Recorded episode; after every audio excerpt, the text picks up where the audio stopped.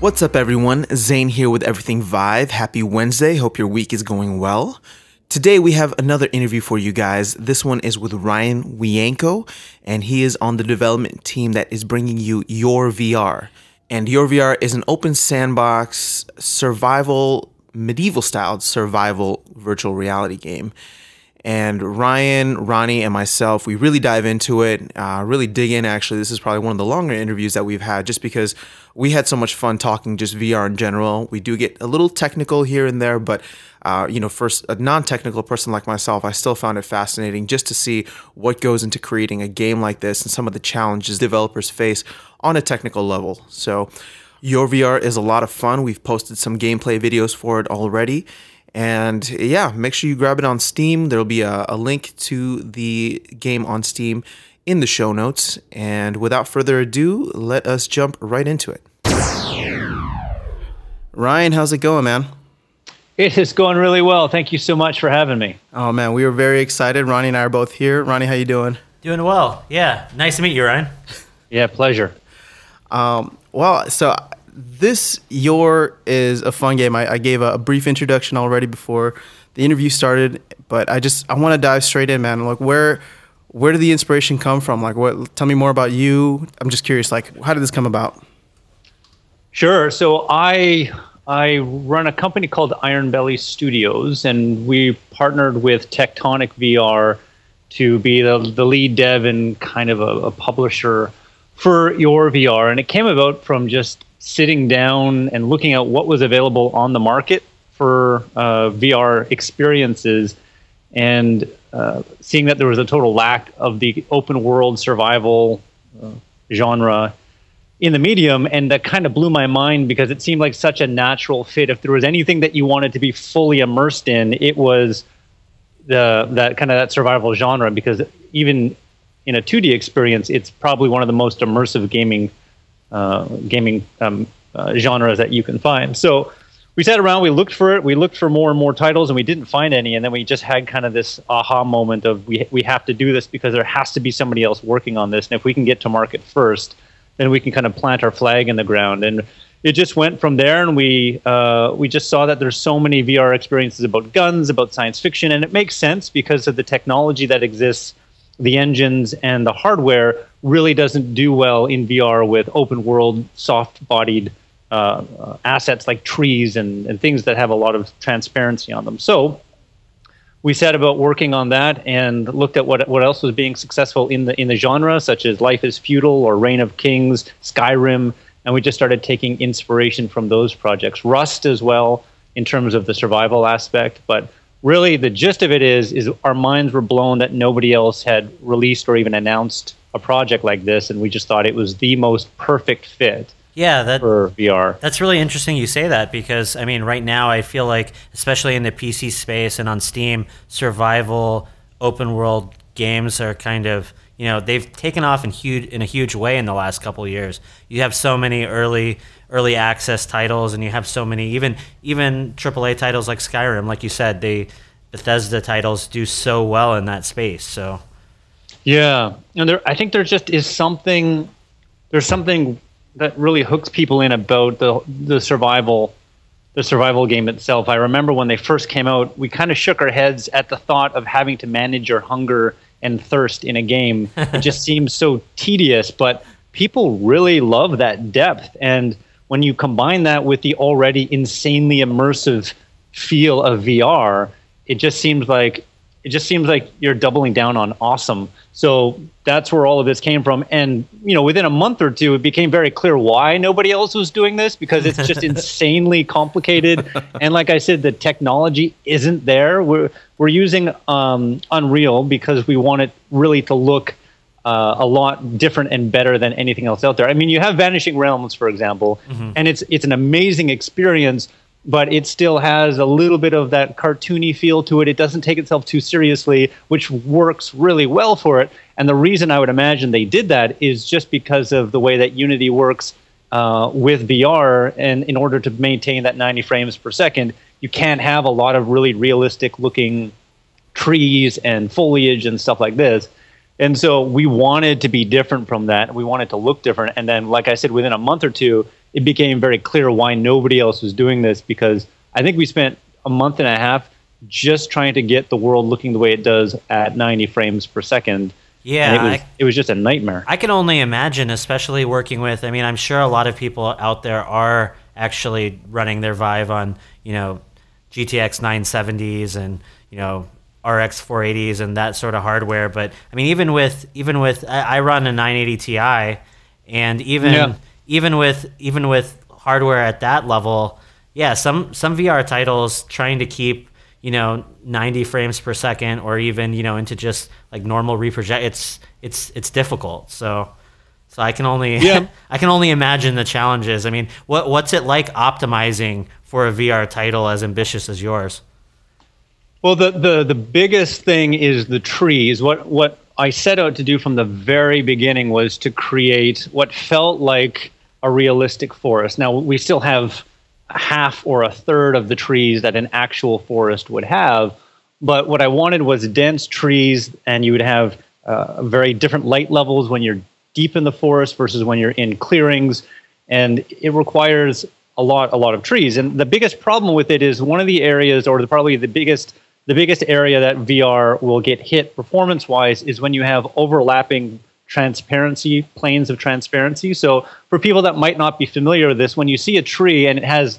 a branch with a bunch of leaves coming off of it, each one of those leaves isn't an actual mesh. It's uh, like a, a 2D plane, like just a, a piece of paper, and then it has a texture on it and where all the leaves are is a solid color and a solid looking texture and then everywhere where there's not a leaf it's a transparent part of the texture and so what you have is what's called an alpha cutout for the branch and the biggest hit to performance on vr is when you have one of those behind another one of those so that it has to calculate okay we're, we're seeing transparent through this section and then we're seeing it through that section and then you have light coming through it and casting shadows through it and trees are nothing but that and then if you want 500 or 1000 of those it just destroys any graphics card that you can throw at it. God. well and, and and on that on that point in vr does does the fact that you actually have head head tracking and that the the camera angle is effectively moving quite a bit more than even like a first person uh, shooter would on a normal 2d you know monitor is that does that have something to do with why it takes such a, a larger hit or No, no, I, I don't, I don't think so. Uh, the the fact that you, I mean, you can have the head moving as much as you want at 30 frames per second, and on uh, on a typical PC title, that's not going to bother anybody. But on a VR title, everyone's going to be losing their lunch. So the biggest thing is that you have to have that level of movement, um, as well as uh, maintaining 90 frames per second, and then you have to be rendering it twice because one's per eye. So in essence, what you need is you need about 200 frames per second on a typical monitor or equivalent in a VR headset, and that's that's the biggest part of it. I mean, the, the extra movement certainly means more calculations of figuring out what we have to cull and what we have to uh, shade and all render and, and whatnot. But I would say the biggest thing is just two two screens. It has to be stereoscopically interleave, interweaved, uh, and it, yeah, and yeah, that, that, that would be the, the major thing. But on, on that point, and I, I don't want to get too technical, and I'm not sure if, if you guys have been able to, if you're even able to implement some of these things, but like on the, I know for the for the 10 series of of Nvidia cards, they support, I think, uh, what was it, simultaneous projection for VR, and I, and I- Right, so- oh, go ahead. No, there's something called there's something called instanced stereo. That would be one of them, and then the other one is single pass stereo. Okay. And it's kind of they kind of claim that you're getting a two for one deal, and it's it's great. And for a while there, we experimented with the VR Works branch of Unreal 4. The problem is is that whether on purpose or not, anytime you bring that particular branch of Unreal that is maintained by NVIDIA into play, it'll just crash everything for AMD users. Mm. And there's supposed to be a way that you can just click off all of the features that you don't want when it detects an AMD card. However, like I said, purposely or not, Yeah. there's like one or two that it doesn't do that on, and it just crashes the whole game. So there's some really exciting things coming out of NVIDIA, particularly with the Pascal uh, GPUs. However, it basically means that the game can't run for AMD users at all. It can't even launch. So we pulled that out pretty quick, and the only thing that we kept in from that VR works is what's it's what's called multi-res uh, multi-res display. Okay. And it's a really cool thing what NVIDIA is doing. They're thinking of how the brain works, and they're starting to optimize based on that. And so if you if you're on a run, or if you're running from a bear, for example, your your vision is going to focus on the center of kind of your eyesight, and everything else just completely gets ignored because it just your brain just wants to focus on surviving and getting you to where it needs to go. Mm. And so what multi-res does is it kind of takes that and uh, implements that in VR. So you have like this square in the center of your vision that is rendering at 100% or 150% resolution if you have screen uh, screen percentage turned up, and then everything outside of that square is rendering at half resolution or even less. And the cool thing is when you're in VR and you're moving, uh, particularly with like a D-pad style movement, you don't notice it whatsoever but it increases your frame rate by anywhere up to 50 or 60%. Wow. So that's the only thing that we kept in because that was the one thing that doesn't crash okay. AMD cards. Well, that's unfortunate. Yeah, because that's what I mean. I I don't have a Pascal GPU, so obviously it wasn't something that I could take advantage of. But when I when I heard of some of those things, I said, oh, well, that you know, it sounded like it would be super helpful for VR, but I had the same questions kind of in my mind coming from a consumer standpoint is well if it's not supported by both platforms then really how realistic is it going to be for developers to implement? And i mean i i would hope that some of those technologies that nvidia or amd uh, are working on um, on their own filter down you know and and amd in general i think is a little bit more open of of sharing some of its technologies with you know keeping them open but well, the the interesting thing is that like Nvidia has all of their stuff up on GitHub now for this this kind of stuff. So it's it is pretty open as well. And I think okay. the problem is we're just we're such on the bleeding edge that I'm not saying that this isn't going to get fixed, and I'm not saying that if we didn't spend a month fixing it ourselves, we couldn't get it to work properly. Sure. It's just kind of like for us, for us, and probably for Nvidia, it's just what are the priorities in front of them at this moment in time, and sure. getting these one or two little things working isn't a priority.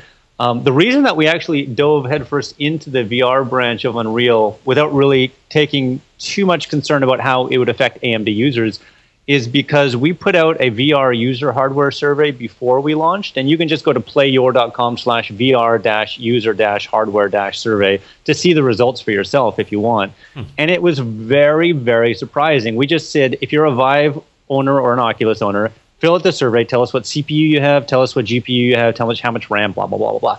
Anyways, 91.5% of VR users are NVIDIA users, and 92.2% of VR users are Intel users. Mm-hmm. And so that's like threefold greater than what you would expect based on the general Steam hardware survey. Hmm. So for us, we weren't terribly concerned about really ticking off 8.5% of our user base if it meant that 91% of our user base would have an experience that was five or 10 times better than it would be otherwise. Yeah, and I wonder However, if that if that disparity has to do with just the the fact that, you know, most it's it seems like right now Nvidia and Intel are the ones that are offering more of the high-end experiences on the hardware side. And I mean, I think AMD. I mean, it's pretty obvious. I mean, they are working on things, but it they have definitely taken more of an approach to to kind of try to focus. I think on the on the mid tier and lower yeah. markets. So so yeah, so that it surprises me, but at the same time, it, it does make sense. So. Huh. It, it, it totally does. And if you consider your average VR user, if you're going to drop $1,000 on a headset, then that's the kind of person that's going to spend the extra $150 on an NVIDIA card, meaning that they get 20% more performance out of it. But the other surprising thing, if you look at that survey, is that the most popular card for Vive users is the 1080. Hmm. And it, it is more popular than the 970, the 980, and then the, the fourth most popular is the 1070. So hmm. everybody is running really high end cards for this. And when we saw that, we're like, well, why are we going to make a game that's designed to run on a 660 like what you see with Vanishing Realms in games like this, which they perform amazingly well on a broad variety of hardware? But mm-hmm. we're looking at these, these stats and saying, why are we designing a game that's meant to run on hardware that might only be used by 10% of the users? Mm-hmm. So that's when we really jumped into the higher fidelity thing and, and, and went from there. Very, very uh, cool. But you know, as a tip for uh, for newer developers, like I said, we started with the VR VR Works branch. We went okay, 8.5% of the users might not have the best experience, but 92% of the users will have a great experience. Let's do that. However, as soon as those kind of complaints from the AMD users started coming in, being only 10% like they were or so, we realized that like even if only 10% of people are complaining, those are still negative reviews that are hitting our Steam page. And at that point, we just said even at 10% or 8% users, this isn't worth accumulating negative reviews um, on on our Steam page because the people that are having the worst experience are going to be give, are going to be the most vocal mm-hmm. on your Steam page. Yeah, agreed. So that's when we just we just pulled that whole thing. We kept the one part of the VR Works branch that doesn't crash AMD users, and then we just focus more on just maintaining a good experience for everybody. Yeah, well, that's huh. That's that's very interesting, and it's it's cool that you you guys ran the survey. Um, it, yeah, in, in general, I think VR. Um, I mean, VR is definitely. I, I wonder if, if some of those specifics will change over time once more and more people get involved um, in the mm. platforms, hopefully. Um, if, mm. if, if things are going to have to broaden out a little bit more. But yeah, it's, it's, it's I, I mean, as, as a person that, you know, tends to try to keep up with hardware trends, um, that's exciting for me to know that you guys are more focused on the higher end, uh, end side of hardware because because yeah, I, I mean a 970 I think or or like a a, a, a 480 you know AMD card I think um, already kind of struggles a bit to, to mm. keep up with with most of the titles out there. So um, well, oh, particularly the the Unreal titles like Raw Data and ourselves. I mean, I guess VR Pool Nation is, isn't a, a title that's going to stress most cards, but that's the other big VR title. But yeah, particularly with Unreal titles. Um, Unreal is using a deferred rendering pipeline, uh, which means that it handles certain things well and other things not so well. But overall, it's going to give you uh, probably 20 or 30 percent lower frame rate uh, currently than Unity would. Okay. So, um, with you know, with with that in mind, uh, a 970 is going to be pushed pretty hard, um, and that's that's you know maybe why we, are seeing simpler experiences right now. Uh, but for what we're looking at, I don't think that we're going to see a surge in purchases for 970s or 8 880s or anything like that. And so um, I think as time goes on, that the 1070s and the 1080s will become more of the norm for VR users. And I would rather have a game that's sitting there waiting for them rather than having to overhaul everything that was built for a 660 uh, when that time comes. Well, yeah, and, and it's interesting. I mean, uh, you spoke a bit about, you know, and in, and in Yore in particular, I think it's more important to kind of fill the space to create a realistic environment with lots of trees and transparencies, et cetera, to, to make you f- really feel like you're there.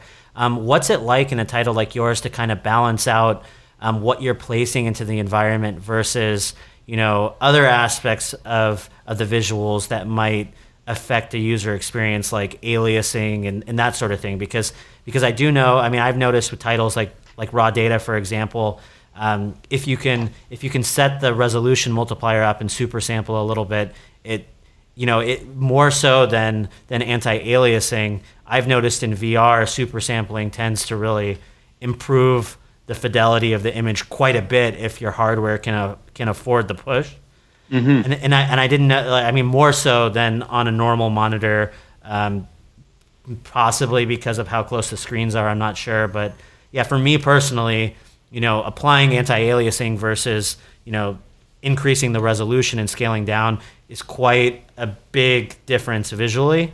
Mm-hmm. Um, what do you guys try to do to like? How do you play that balance between making the scene complex versus you know clarity in in the visuals.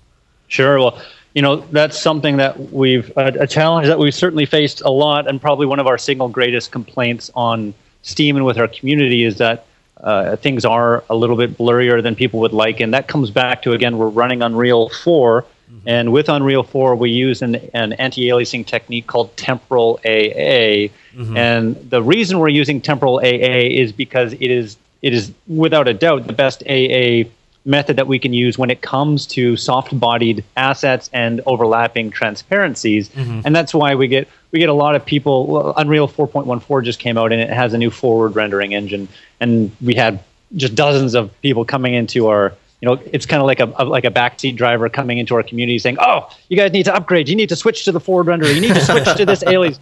And we're like, "Okay, well, hold on you know, first of all, there's a reason that we're using uh, yeah. temporal AA. We don't like that it's blurry, but when it comes to looking at 300 trees yeah. that all have nice soft leaves and everything like this and overlapping transparencies, it's the only uh, ter- it's the only anti-aliasing technique that can actually hold up with with current hardware. So we'd love to switch over, yeah. but until we have something like FXAA3 working well on uh, on Unreal or a better version of Temporal AA, then we're yeah. kind of stuck. Well, even so, I mean, I, I think I mean in my experience, Temporal AA even now, I mean in titles looks better to me than FXAA in most of its implementations because I don't think. Again, oh, go ahead.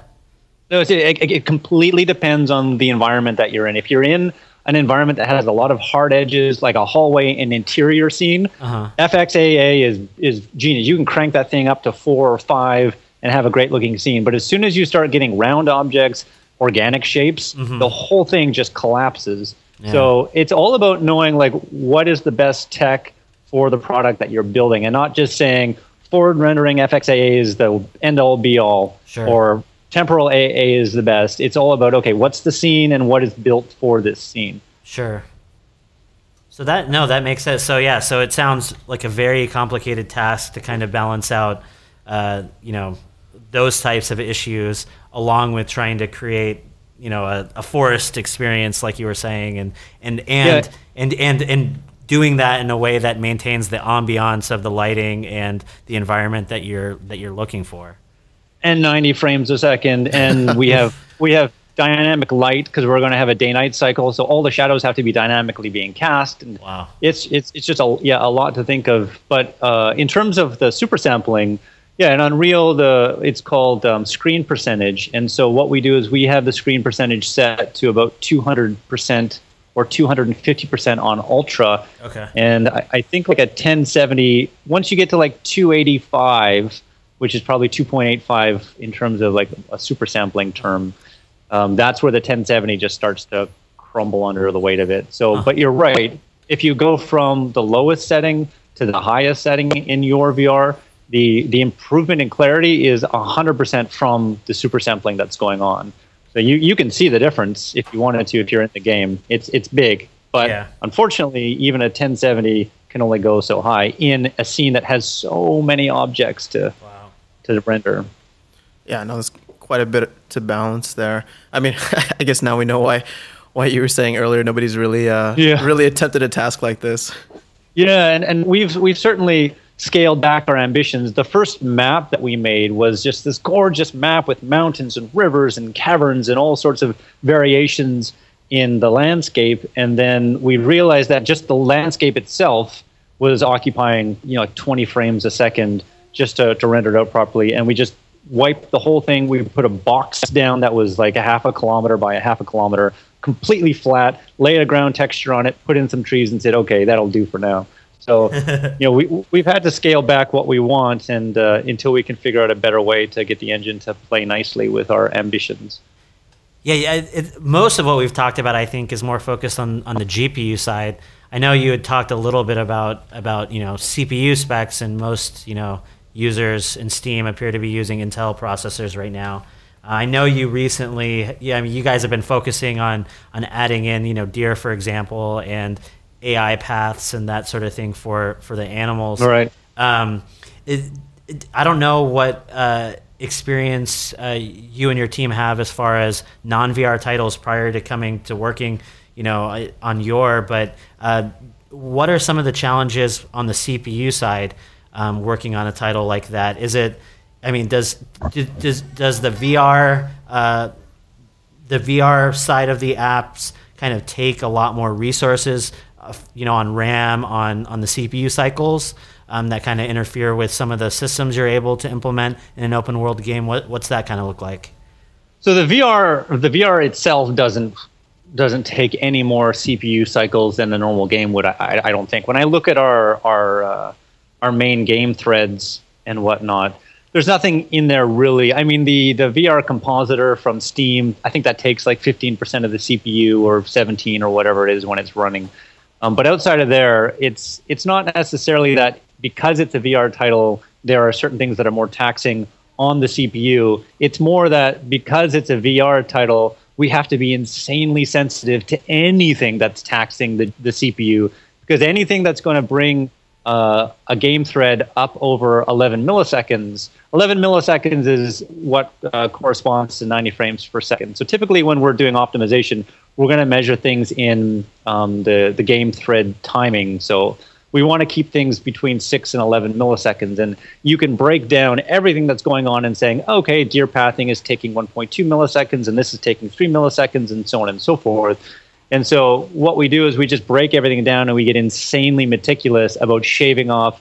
Well, if we don't have the deer update once per tick, but we have them update once per second, well, that'll shave off, you know, a, a fifth of a millisecond. So let's do that and let's do this. and whereas in other games, you could have your your game thread at 20 milliseconds, at 30 milliseconds, and oh, it's going to drop your frame rate from you know 60 to 55 and nobody cares sure. but particularly before we had interleaved and asynchronous reprojection in steam vr mm-hmm. as soon as you would drop your your game thread below 11 milliseconds or above you yeah, push it above 11 milliseconds in frame rate yeah all of a sudden you drop from 90 down to 45 frames per second and things start stuttering and it was just and in, in that sense i'm really glad that we launched and we were developing Yore vr before async and interleaved came out because it forced us to be just crazily anally retentive on these things, and now we just have it by habit.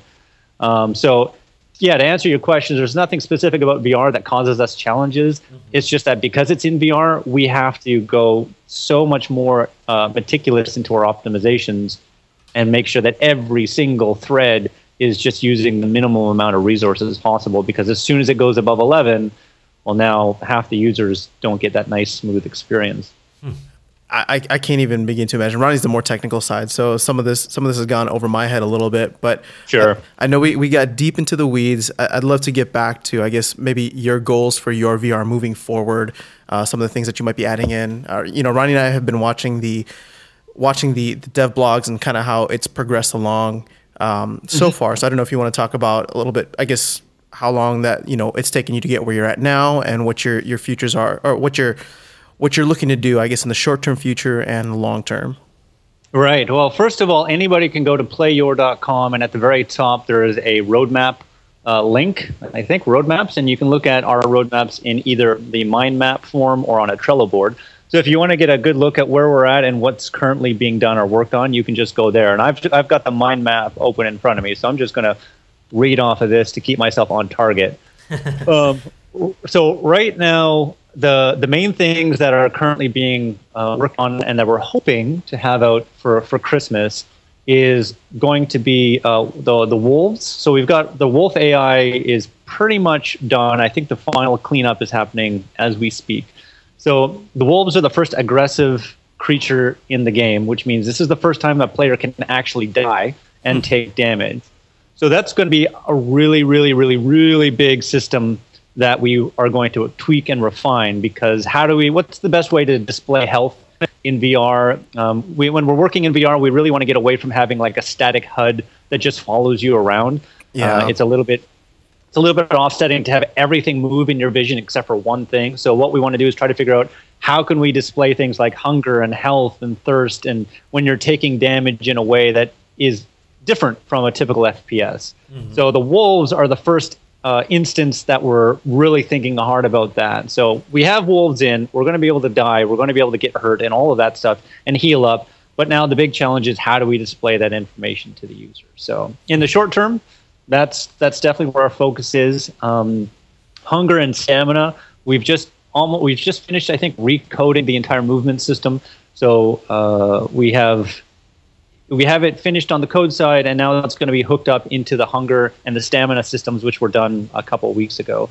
So uh, movement, uh, draining stamina, chopping down trees, draining stamina, um, needing needing to eat food so that you can get bonuses on on kind of your movement as well as your your resource gathering abilities. Uh, health and death, like I was mentioning, uh, for Christmas, we're hoping to have our first big cave system in place. So there's going to be a place on the map that players can go and find where there will be two caves that will lead into a large underground complex. Uh, and this is really, really exciting for us because, like I was mentioning, the uh, the world that we chose to build is completely the opposite of what VR is meant to handle right now. So Yeah. big open world, lots of trees, lots of foliage. That's the enemy of VR. And now, for once, we get to build a part of a world that is designed very well for VR. So closed spaces, everything is there's no foliage everywhere.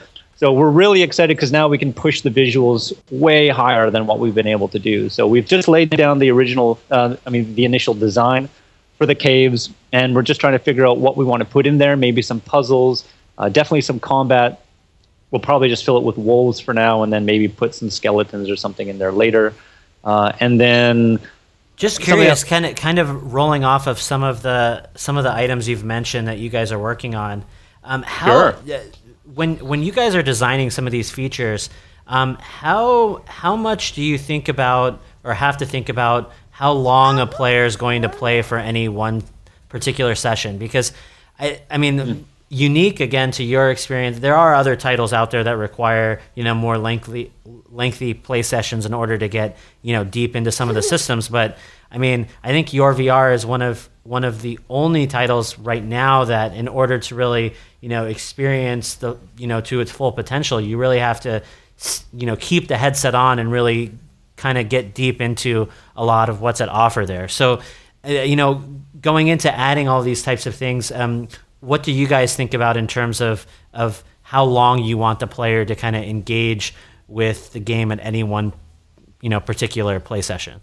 Yeah, right. We, to be honest with you, I, I haven't put a huge amount of thought into that yet because everything that we have so far is something that you could do it for 10 minutes or 20 minutes if you wanted to. We have a we have a persistent save system in place, so you could just take off the headset at any point in time, really, uh, and then just resume right where you left off. Okay.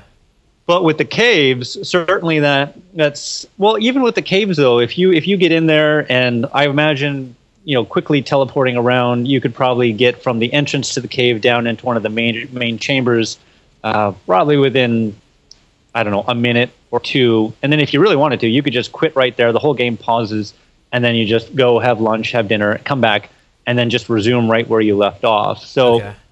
in that sense, there's nothing to be lost by just quitting and resuming. But it's a really good point that you bring up um, because that's certainly something that differentiates VR from non-VR titles. Is that for most people, you've got that ceiling of discomfort that will kick in after 30 minutes or an hour, um, and we definitely want to make sure that within that within that optimal period of time, you get you know an optimal experience as opposed to half an experience.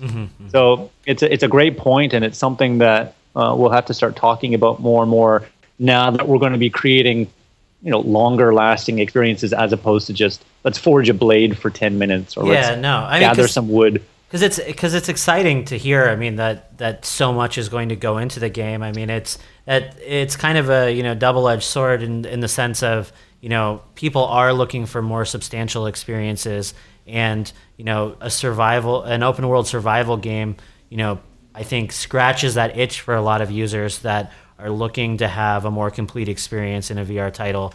And so, so I think it'll be interesting to kind of see how you guys work on on on providing you know more and more systems in the game as you get further and further along in development, while at the same time you know you know balancing you know what how long uh, what the player is going to be be doing in an environment, and so it's it's that's exciting. Yeah, and I think being able to save Yore progress, like exactly where you are, not lose anything, and move, you know, move from, from point to point. I guess every time you put on the headset without um, without losing any of the experience, without losing any of the progress that you've you've gotten. That's a, that's a huge asset for people right now. Which I don't know is necessarily things I've seen in other games. Although other games are, are definitely shorter of, of experiences. Where I feel like your has uh, a much bigger or much broader type of experience that it's trying to offer. Yeah, yeah. Well, um, in terms of kind of some of the ideas that we've been tossing around, uh, as if you've played Yore, you know that when you start the game, you start in kind of like a, a placeholder house. It's we call it the main menu house, and it's it's essentially an environment that's going to function as a main menu. We're going to have a tomb and whatnot that you can open up like a big giant book with all of your options and then there will be different doors for the different experiences. And right now we have two doors. One is the practice forge, and the other one is the open world door. But as you go through and start unlocking new new things, such as let's say you complete a dungeon, um, maybe we can open up a door where it'll be more like a a small sliver of that dungeon experience, or, or a shooting range, or we have limited uh, experiences that are pulled from things that you've successfully completed in the game world. So if you just wanted to hop in for five minutes, you could do that and not worry about you know affecting or ruining Yore your main game progress. Hmm. Just like with the practice forge, that was the main reason for that because gathering all the resources needed to forge a blade takes a certain amount of time. And we haven't really explained it all that well, but there's a lot that goes on in making a blade in your in the sense of we're always calculating the optimal temperature for a hammer strike, and every hammer strike that happens below that optimal temperature range will reduce the overall quality of the sword, will change what it looks like, and everything like that. Mm-hmm. And so, people, when they want to learn how to make an optimal sword, they don't want to have to practice and then have to go gather more resources and practice. So, that's why we put the practice forge in place, which has unlimited resources, and you can just practice making all the shapes that you want. Hmm. Um, so, yeah, there's there's some interesting things that uh, that uh, we're, we're thinking about to give shorter experiences there. Cool. Uh, j- uh, just out of curiosity, like the practice forge that you mentioned, was that something that you guys initially had in mind, or did you maybe receive some type of feedback or, or some something that you know maybe was like, hey, add this in from whether it was a, a, user or Steam something or Steam discussion board. I'm just curious, like, because I know you guys have an awesome community, uh, or that there is an awesome community that is providing a lot of feedback. So I'm wondering how that that helps to shape, you know, where the direction of where Yore's headed. Right, right. That idea is certainly one that we had right from the get go, and the the reason was it was uh, Yore has Yore has completely evolved into a different game than what I initially imagined being a being a, a long time game developer um, and a person that as I get a little bit older, I have less and less time uh, in my in my day to play like a four hour gaming session. My mind initially went to let's create a game where the people can just have everything they want right from the get go, and they can just do anything they want. So they have all the weapons, they have all the resources, they have everything because we just want to make blacksmithing fun, we want to make hunting fun, and all this stuff. Um, so what, what we did is we created the open world game, and I said, well, we need the practice forge so that people can immediately just start forging blades. Um, and then as soon as we kind of as soon as we were uh, doing our alpha testing and we had our, our test group in there, everybody overwhelmingly said, stop giving us everything right off the bat. We don't want this. We want to work for it. We want to spend two hours building this stuff. And I said, you guys want to spend time chopping down trees and gathering iron ore? Just why don't I just give you everything? I'm laughing. And he said, no, no. What's that? No, I was just saying I'm laughing because I think I come more from the mindset like yours was going into this. I mean, I I don't have a ton of I do have experience playing games like Skyrim and you know some of right. the like more open world games, less of the experience of the survival kind of more hardcore hardcore you know games that you can find on Steam right now and and yeah I could I could totally see coming like as I was hearing you talk about oh yeah no that that would definitely let me get into the game easier and you know really get a feel for the systems and blah right. and then but I yeah I, I could see how how people that have uh, that have already uh, engaged in a lot of these survival type games and are really you know kind of hardcore about it in that sense might not you know be looking for that. But but it, it must be a, a, an interesting challenge to kind of balance players that are already into these type of games while also trying to bring new people in that sure. might be balked and you know not not want to you know play the game after getting frustrated because they you know get in into the world and don't know what to do or so it, it's definitely a challenge with with VR in particular um, because we, particularly in, in, a game like Yore, what I've always wanted to avoid is having like a lot of help screens, a lot of anything that's going to take the immersion out of the experience. Mm-hmm. And so that's why when you have your menu, or even when you do have help screens, they are represented by physical objects in the world. Like there's going to be a scroll hanging off of a wall near the smelter that's going to give you some instructions, as opposed to having just a floating help box or like uh, uh, we won't have an inventory that just pops up like a grid. It'll be you have to reach into your cart, grab the things out, and so doing doing that and trying to keep that immersion does make it difficult for players that usually just you know they just want to hit the F1 button, get the instructions, and they're there. On the, on the flip side, though, with VR, I think we're really really fortunate because so much of what you do all you have to think about is how would I do this in real life? Oh, I grab the bellow handle, I move the bellows up and down, mm-hmm. and then it makes the smelter hotter. Oh, okay, well that's easy. And so we we definitely have a challenge on one end because you can't just have help screens everywhere, but on the other hand, so much more of the interactions are intuitive uh, in the sense of just grab an axe and just go swing it at a tree and put the wood in a truck and then take it back to town and throw it in your fire pit. You know, on that uh, on that same point, it, has it is it more challenging working on a on a title like Yore in VR um, with kind of some of the the player expectations for for wh- how objects should interact and and and when when things should work and when they shouldn't because I mean in some games like you were like you know in traditional games if you walk up to something and a button prompt shows up, you know that you can engage with that item. Right. And you don't always so so the player expectation isn't that they can necessarily go up to every object in the environment and interact with it the way that they would in real life, et cetera, et cetera. I mean, have have you guys kind of ran into kind of challenges on that or or maybe maybe there's objects that initially weren't interactive that you felt were taking people out of the experience and you had to you know work to try to make them more interactive. If you could speak to that maybe. Yeah there, there's been a lot of changes with with mainly how you interact with objects that we've had to adjust based on players not just their expectations but their suggestions and their feedback. So first of all in in in Unreal and when we're developing Yore, it's, it's, super easy to make every object in the world interactable. You just turn it. You, there's a checkbox. You just make it a physics object, and then from that point onwards, you can pick it up. You can put stuff in it. You can do whatever you want with it. So, but it's it's mainly like okay, I can pick up this mug now, but what I want to do is I want to take it to the lake and fill it up with water, and then use that to douse my fire. Well.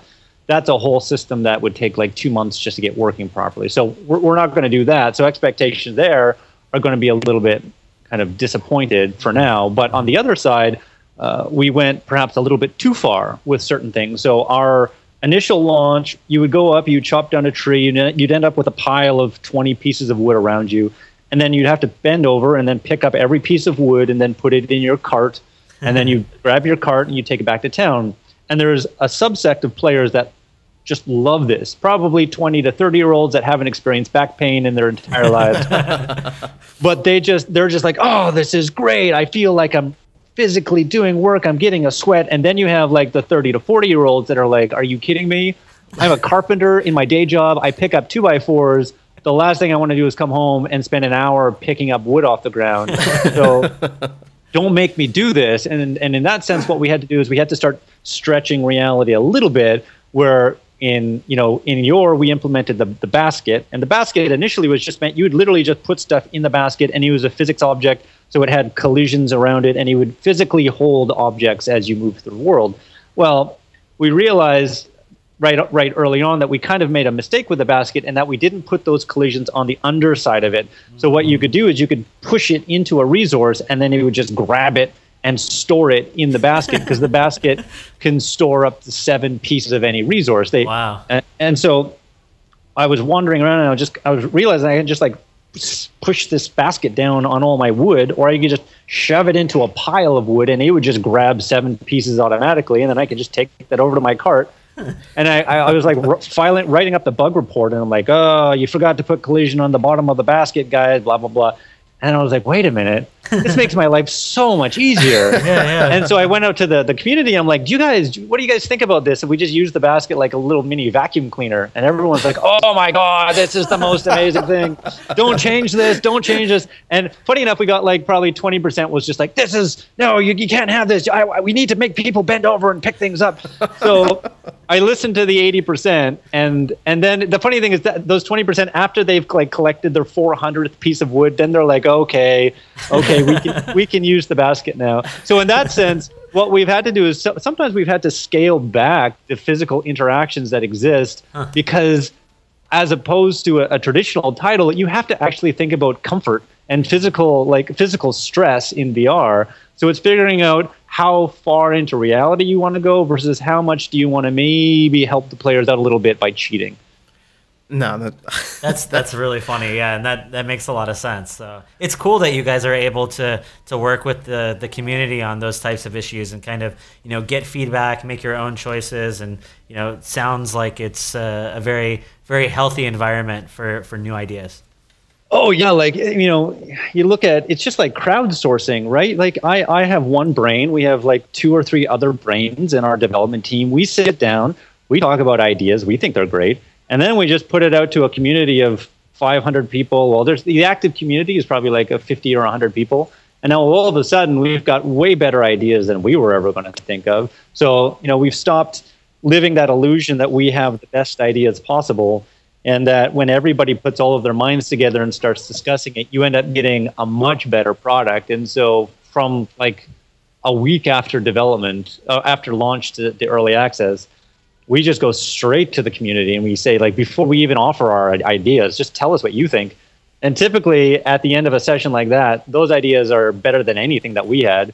So we just run with it and, and implement it. It's, it's great. No that's i mean like i said the community seems like it's been awesome. I just going through the forums going through everything like uh, like you said, I mean, you're you're gonna get great ideas from people who are actually in it, and you know, we'll tell you we'll tell you what they want, and therefore you can kind of tailor things to to right. really bring that experience um, to to help them, I guess. Well, yeah, give them the game that they want. I mean, these are the, these are the people that are, are, are buying the game. So why on earth would I make the game that I want as opposed to the game that I they? I mean, I pull from 17 years of game development experience, so I know that certain things are going to work well and other things might not work well. But being the wild, wild west of VR, a lot of the ideas that we carry with us through decades of game de- game development have to be thrown out the window and reevaluated because the medium is so different. The way you interact with the game is so different. And so it's a great way, it's a, it's a great thing to balance between pulling my experience and they say, well, let's do this. And I say, uh, it's not a great idea, versus just saying, them giving me an idea that I might kind of scoff at initially, but saying, you know, this is VR, so maybe it would work better than I think it would. And then sure enough, you get it in the game and at least you test it, at least you try it, and then realize that while this would never work in a traditional PC game, it works surprisingly well in a VR experience. Yeah, for sure. I mean, well, like like you said, the Wild Wild West. I, I actually really like that term because that's exactly what it is right now. So you have all these people who are uh, the early adopters, the people who are going to help shape it. So why, why not kind of tailor it to what they're looking for and the experiences that they want? Right, right. And you just throw you throw enough, you know, crap against the wall and just see what what sticks. and I think that's yep. what you have to do with a lot of stuff is that nobody's done this before. Like nobody's done like a tree chopping simulator in VR before. And that's the thing about Yore that gets me really excited. And I have to really hold myself back because every time I post a new thing to Reddit, um, I always want to like like a new devlog to Reddit or something like that. I always want to title it like the very first tree chopping simulator in VR or the very first deer hunting, bow hunting game in VR. Because the great thing about Yore is we're doing, and it's not just because it's Yore, it's because it's VR and it's so new, but every time we come out with a really big new system, chances are this is the first time anybody has done this in VR, well, yeah. like bow, bow hunting and deer, and that makes it very exciting because you're the first to get there. But then it also makes it really kind of challenging because chances are no one's going to figure out how to do this right for like two years. So you know that what you're putting forward is the suboptimal solution to the challenge. However, you got to throw it out there. You got to figure out what works, what feels good, what doesn't, and then you have to listen to the community and just evolve it, evolve it, and evolve it. Well, and I, I give you guys so much credit for being so ambitious. I mean, a lot of VR titles out there right now will hang their hat on just introducing one of those types of mechanics into VR and kind of building an experience just all around that one single mechanic.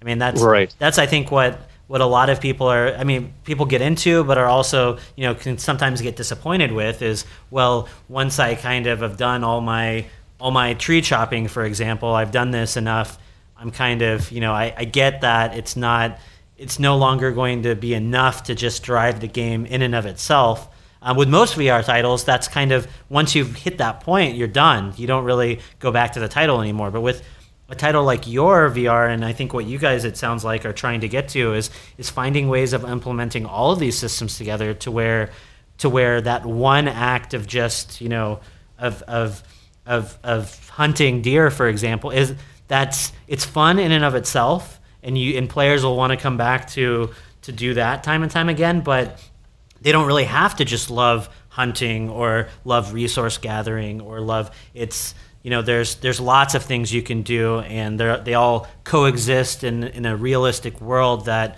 makes players feel like they're in an actual place. So I think it's really I mean, it's. I think what everybody's hoping VR experiences can eventually be like this all-encompassing, you know, kind of escapist trip where where you feel like you're really in a place and you can really do almost anything. Yeah, and you know, I don't blame the other developers for doing what they're doing because I mean, you can make a single. I just call them like single serving experiences where it's a single mechanic. You play it for an hour or two, and then you're never going to come back to it because you know you chop down all the trees that you ever want to chop down in VR. And but but these these products are you know like out they're outselling us right now. Uh, because they are a fairly refined single serving experience. And if you look at like hot dogs, horseshoes, and hand grenades, for example, I mean, he started off his game with like a single gun or two guns, I think, a shooting range, and then some fun little things. But that was it but that's all that people had ever kind of experienced before in VR, and they they had no expectations really, so they just dove into there. And if you can just make that and then make, you know, ten times the money that you would if you tried to make a bunch of experiences that were in need of refinement, then why not do that? Take those sales and then put that towards a, another title. So I understand why they're doing it, but six months in, now we're getting to that point where people are starting to expect more than just fishing or just lumberjacking or just blacksmithing.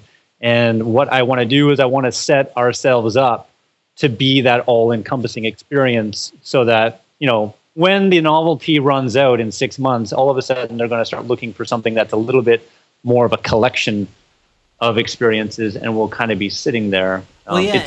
And I mean, along that same line, I mean, how how easy is it for? Is there a lot of sharing between developers now on VR titles to kind of? I mean, looking forward, we have a lot of people that have a lot of experience and focus on working on individual projects. Um, do you see some of those, some of those that experience kind of at some point coming together in ways to create more big projects, or? Yeah, it's a, no. I mean, not that I know of. I mean, I certainly am on Skype and chatting with a lot of the developers of other VR titles. Mm-hmm. Um, but there, there certainly isn't a direct sharing between developers. However, if you go to the communities like the Unreal forums or the Unity forums, or you get onto the Unreal Discord group, we do do a lot of chatting back and forth about how to solve certain problems. Mm-hmm. Or like IronBelly Studios, we create a lot of reusable assets and sell them on the marketplace. So a lot of the games out there that you see that have guns in them are all using our guns that we've created and then just put on the market. So like it it'll cost you anywhere between two and three thousand dollars to make a really nice LMG that has animations and fires and all that stuff. Mm-hmm. But you know, we do that and then we sell it for twenty nine dollars or nineteen dollars, and now all of these VR devs have a library of just gorgeous looking guns that they can just reuse and reuse and reuse. That's so awesome. in that sense, there's a lot of sharing. There's a lot of kind of cost savings going on with these uh, these marketplaces that exist. But in terms of developers kind of sitting down and doing like mini game jams together, uh, I don't think that really exists right now. But I mean, it certainly certainly could in the future. Well, e- even still, just the the sharing mechanism that you were referring to, I, I that that saves people so much time that allows you know developers like you to be able to recoup some of those costs. So i think it's a win-win situation all around. Yeah it's definitely a lot of people will kind of partially fund their game by developing assets for it and then within six months putting them up on these marketplaces for sale. Um, so we, we've certainly done some of that with uh, with our wep- our modern weapons, and then with Yore, we are planning on eventually putting some of our you know our weapons and whatnot on the marketplaces for sale. But um, right now, we're just focusing just on getting it in Yore and getting it working properly because it is it is quite a bit of work to get it prepped for general consumption as opposed to very specific use within in a single title. Gotcha. No, for for sure. Well. Ryan, I want to be respectful of your time here. Um, I know oh, I got, I we can we can talk VR pretty much all day. But uh, I just had a couple more questions for you, if that's all right. Yeah, take your time, man. Then the day is all yours. Uh, awesome. So the the first one is, um, I guess it's a, it's a question we like to ask developers, just because you guys do bring such a unique perspective, and so. I guess if there's one wish that you have, like for the future of VR platforms, what would that be? And the hypothetical scenario that I give is, uh, you know, if you were the CEO of HTC or Oculus or any other headset you know, like where would you focus your company's time, energy, resources, etc.? Mm, well, I, I mean, I, I think just kind of what they're, what they're probably what they're doing is exactly what I would be doing, and you're just trying to push the technology to be more comfortable and more affordable for the masses because that's what we really need right now we have an install base of 400,000 vives or something like that mm-hmm. and that's not really enough to drive sales so that uh, uh, games are profitable to the level that larger companies are going to get involved and start putting larger teams on it. And you know we're benefiting from that because there's no competition with Ubisoft right now. However you're also not getting 200 people sitting down in a building putting their minds towards solving a problem. And so you have a lot of uh, I think maybe a lack of consumer confidence right now because you're not seeing these very, very high polished games uh, coming out exclusively for VR. So you have a kind of a double-edged sword where you're not, you might not have mainstream adoption because you don't have a lot of products that give people confidence in the medium, but at the same time, you don't have a lot of people using the product, which means that there isn't a lot of money in the market to drive a five million dollar title or a two million dollar title. So you're going to have just a large amount of like these really cool and you know polished indie titles, but they're still indie titles for a short period of time. So that's I mean that's what I would be looking at is what's stopping the mainstream from adopting, and I think right now it's probably cost and comfort. And if we can get the cost down and if we can get the comfort up, then you start driving adoption, which means there's going to be more money to sales, which means there's going to be larger productions, which means that's going to drive up confidence, and then the cycle just starts to build upon itself. So um, but that being said, like that's exactly probably what they're doing right now. So that's I would just keep on doing what they're doing. Awesome. Well, like you said, it's it's kind of the chicken and the egg problem, but I do feel mm-hmm. like they mm-hmm. are trending in the right direction. So you know, it'll be interesting to see where things are in about you know six months, a year, two years. But you know, hopefully, Definitely. yeah. I mean, uh, like like what you're doing, like be, put, you're putting yourself in a in a really good position to be able to capitalize on when that mainstream adoption happens and people are looking for that fuller experience. So that's really exciting. We wish the best for uh, for Yore VR and you know whatever you guys have coming up. Cheers, man. Thanks. Uh, so, last question for you, and this is more so just a, a shameless plug uh, opportunity for you, or I guess, uh, you know, how can people connect with you? I know you, you guys are really active in the discussion boards, uh, Reddit, the forums, things like that. But if there's a way that people, you know, who want to reach out to you for whatever reason, or if there's something that you know you guys have coming down the pipeline, or like I said, this is just your moment to uh, to do a shameless plug, whatever you'd like to do. All right. Well, you can follow us on Twitter, Facebook. So facebook.com slash Yore VR, twitter.com slash Yore underscore VR. Like you said, we're very active on Reddit. We've got our, our Yore VR subreddit. And, you know, most importantly, we definitely want people to join the discussions, even if you don't own a copy of Yore VR, but you have an idea for what you would want to see in a game like this, you can just go to forums.playyore.com join the discussions there. Of course, we're on Steam, so just search for Yore VR on Steam.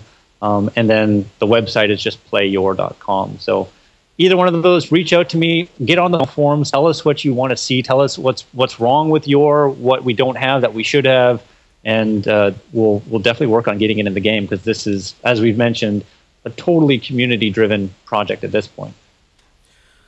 Awesome, man. Well, we will definitely link to the game on Steam, and I'll also make sure to include a, a link to the website as well.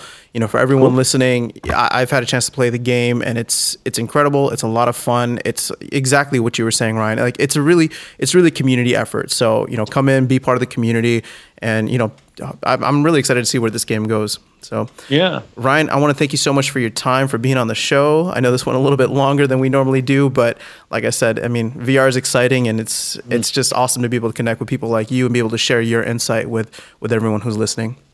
No, it's and and likewise for me. I mean, this is how great ideas are born of just like-minded people coming together and having these kind of discussions. So anytime you guys want to chat, let me know. I'd love to come back. And thanks for having me on the show. Absolutely. Well, for everyone listening, thank you guys for tuning in, and we'll talk again soon.